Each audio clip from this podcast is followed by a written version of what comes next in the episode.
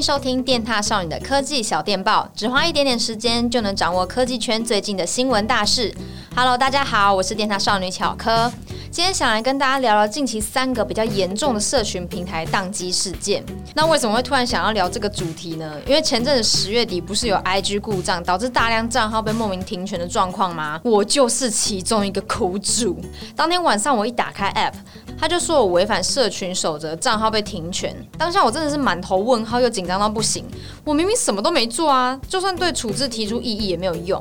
后来查网络才知道是 IG 系统出了问题，连带还让许多人的粉丝数狂掉。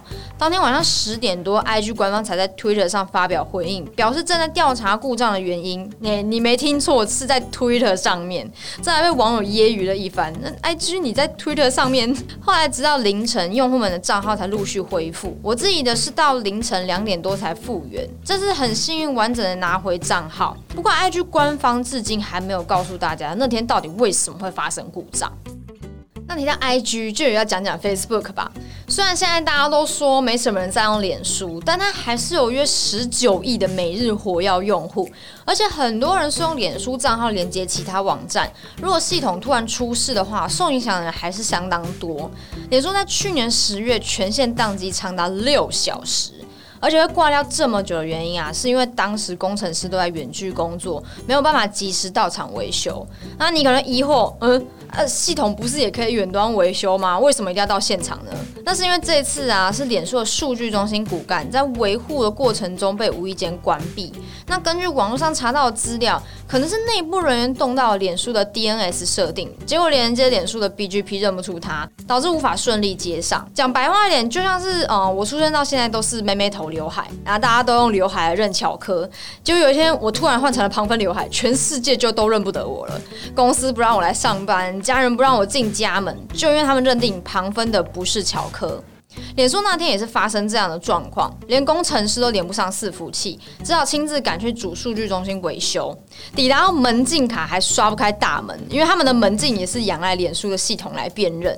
那在这危机的情况下，根本就是雪上加霜。后来费了好大一番功夫，才得以顺利维修，逐渐让脸书系统恢复正常。那这次的事件也让不少人反思：诶，一个公司停摆，居然能影响到全世界的用户，我们是不是对于单一的网络社群太过依赖？同样也是社群平台故障导致大量用户生活机能瘫痪的事件，不得不提到今年十月中南韩的卡卡奥之乱。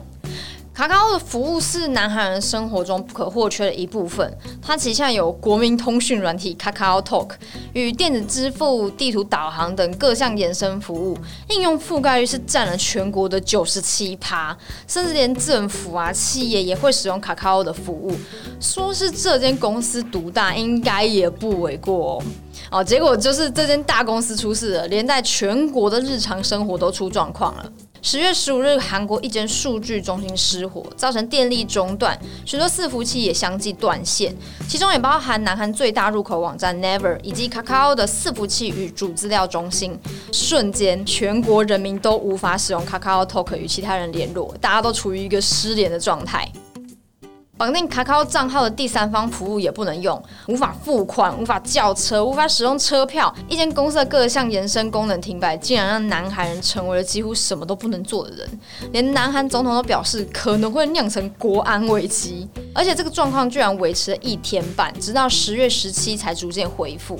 针对这次事件，外界指出，可能是卡卡欧的二重化系统没有建置好，无法及时转换资料到其他的伺服器。像是你看看同样遭殃的 Never，它就可以在灾害发生的几小时内启动二重化措施，尽速的排除问题。而且，其实政府是有规定，电信业者与电视台必须定期缴交灾难管理基本计划，加强遇到通讯中断时的及时应变能力。但像是卡卡欧这种大型网络企业却不在此规范内。卡卡欧之乱之后，政府就意识到事态严重性。那他们除了积极处理修正案，总统也暗示将会对目前的市场结构做调整，避免寡头企业影响全国运作，算是成为了影响层面相当广的社群平台故障事件。看完这几个事件之后啊，我不禁觉得现代人对于网络真的很严重的依赖，生活大小事好像几乎都离不开网络。